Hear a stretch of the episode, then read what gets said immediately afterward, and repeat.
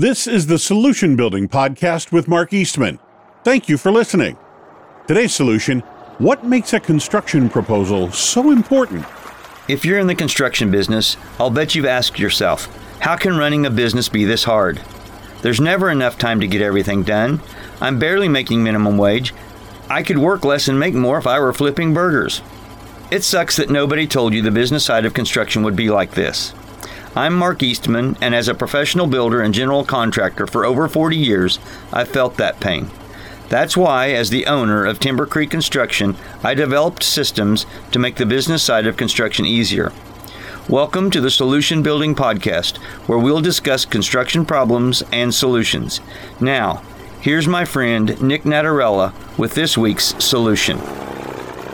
What makes a construction proposal so important?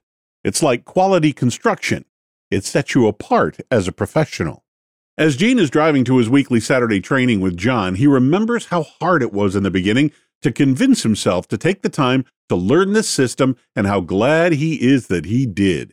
He thinks back over what he's learned during the past several weeks, digging down to figure out why he was doing construction and the importance of that clarity common bid mistakes that contractors make, and how to avoid them, the different parts of the proposal system and how they fit together, importance of gathering project information and not forgetting any of the different pieces of any project, communicating clearly with the customer with a scope of work, last week's focus on how to price a project clearly and profitably. Gene's getting excited as he pulls up to the SMR Construction Company office Today, they're going to pull all the pieces together, creating a finished proposal. After John and Gene have some lunch and get caught up on the past week's events, John asks Gene, You know how exciting it is when you see a new home coming to completion after starting with nothing but a blueprint? That is what we're going to do today. We're going to see a proposal taken from blueprint to reality. Let's get started. The final step in preparing the proposal is to transfer the information from the scope of work and the worksheet to the proposal template.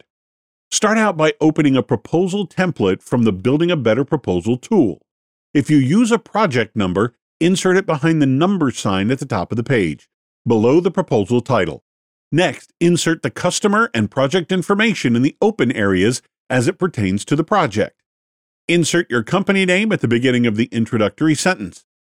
Copy and paste the description of the work to be performed and material to be supplied from the scope of work in the body of the proposal template.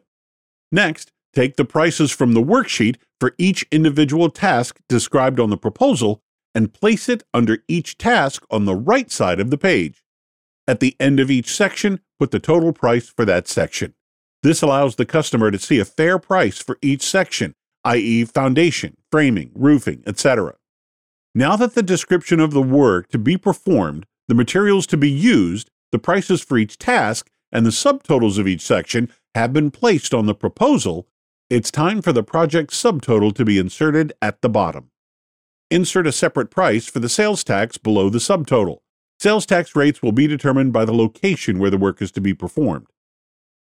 Next, insert the project total after for the sum of on the proposal both in written and numerical forms. This duplication, just like on a check, helps with clarity. Now that you have a project total, you need to determine how payments will be made. There are several different factors which can determine how this will be done, i.e., the size of the project, when material will be ordered and or paid for, the financing of the project, your personal preferences, etc. This could be done at the completion of set production tasks scheduled times, weekly, monthly, etc., or when the project is finished. Determining the date in which the proposal will expire will be up to you. If the proposal includes some materials that fluctuate in price often, then you may want the expiration date to be sooner rather than later. A standard time frame is 30 days. The duration of time to complete the project can be determined from the worksheet. At the bottom of the worksheet, there are four cells with corresponding amounts for each category. The labor price is the total amount of labor cost for the project. The hours is the total man hours needed for the project, dividing the hours by $60 per hour. This hourly rate can be adjusted to whatever dollar amount you determine. The days are the total hours divided by 7 hours of production per day. The weeks are total working days divided by five days of production per week. You then have the number of working days needed to complete the project. This will then be entered into the corresponding blank space on the proposal. It's a good idea to add a little more time for the unplanned. You now have completed the proposal. At this point, I recommend going back through and proofreading the scope of work for each task, checking the math to make sure that the prices on the proposal add up correctly. Don't be surprised if a few of the numbers on the worksheet totals are off a cent or two from the total on the proposal. This happens sometimes due to combinations of formulas on the spreadsheet. The most important thing is that the prices on the proposal add up correctly. Now sign the proposal and deliver it to the customer. John looks over at Gene and asks, Well, what do you think? Gene smiles and says, You're right. It does feel like seeing a house where there wasn't one before. Very satisfying.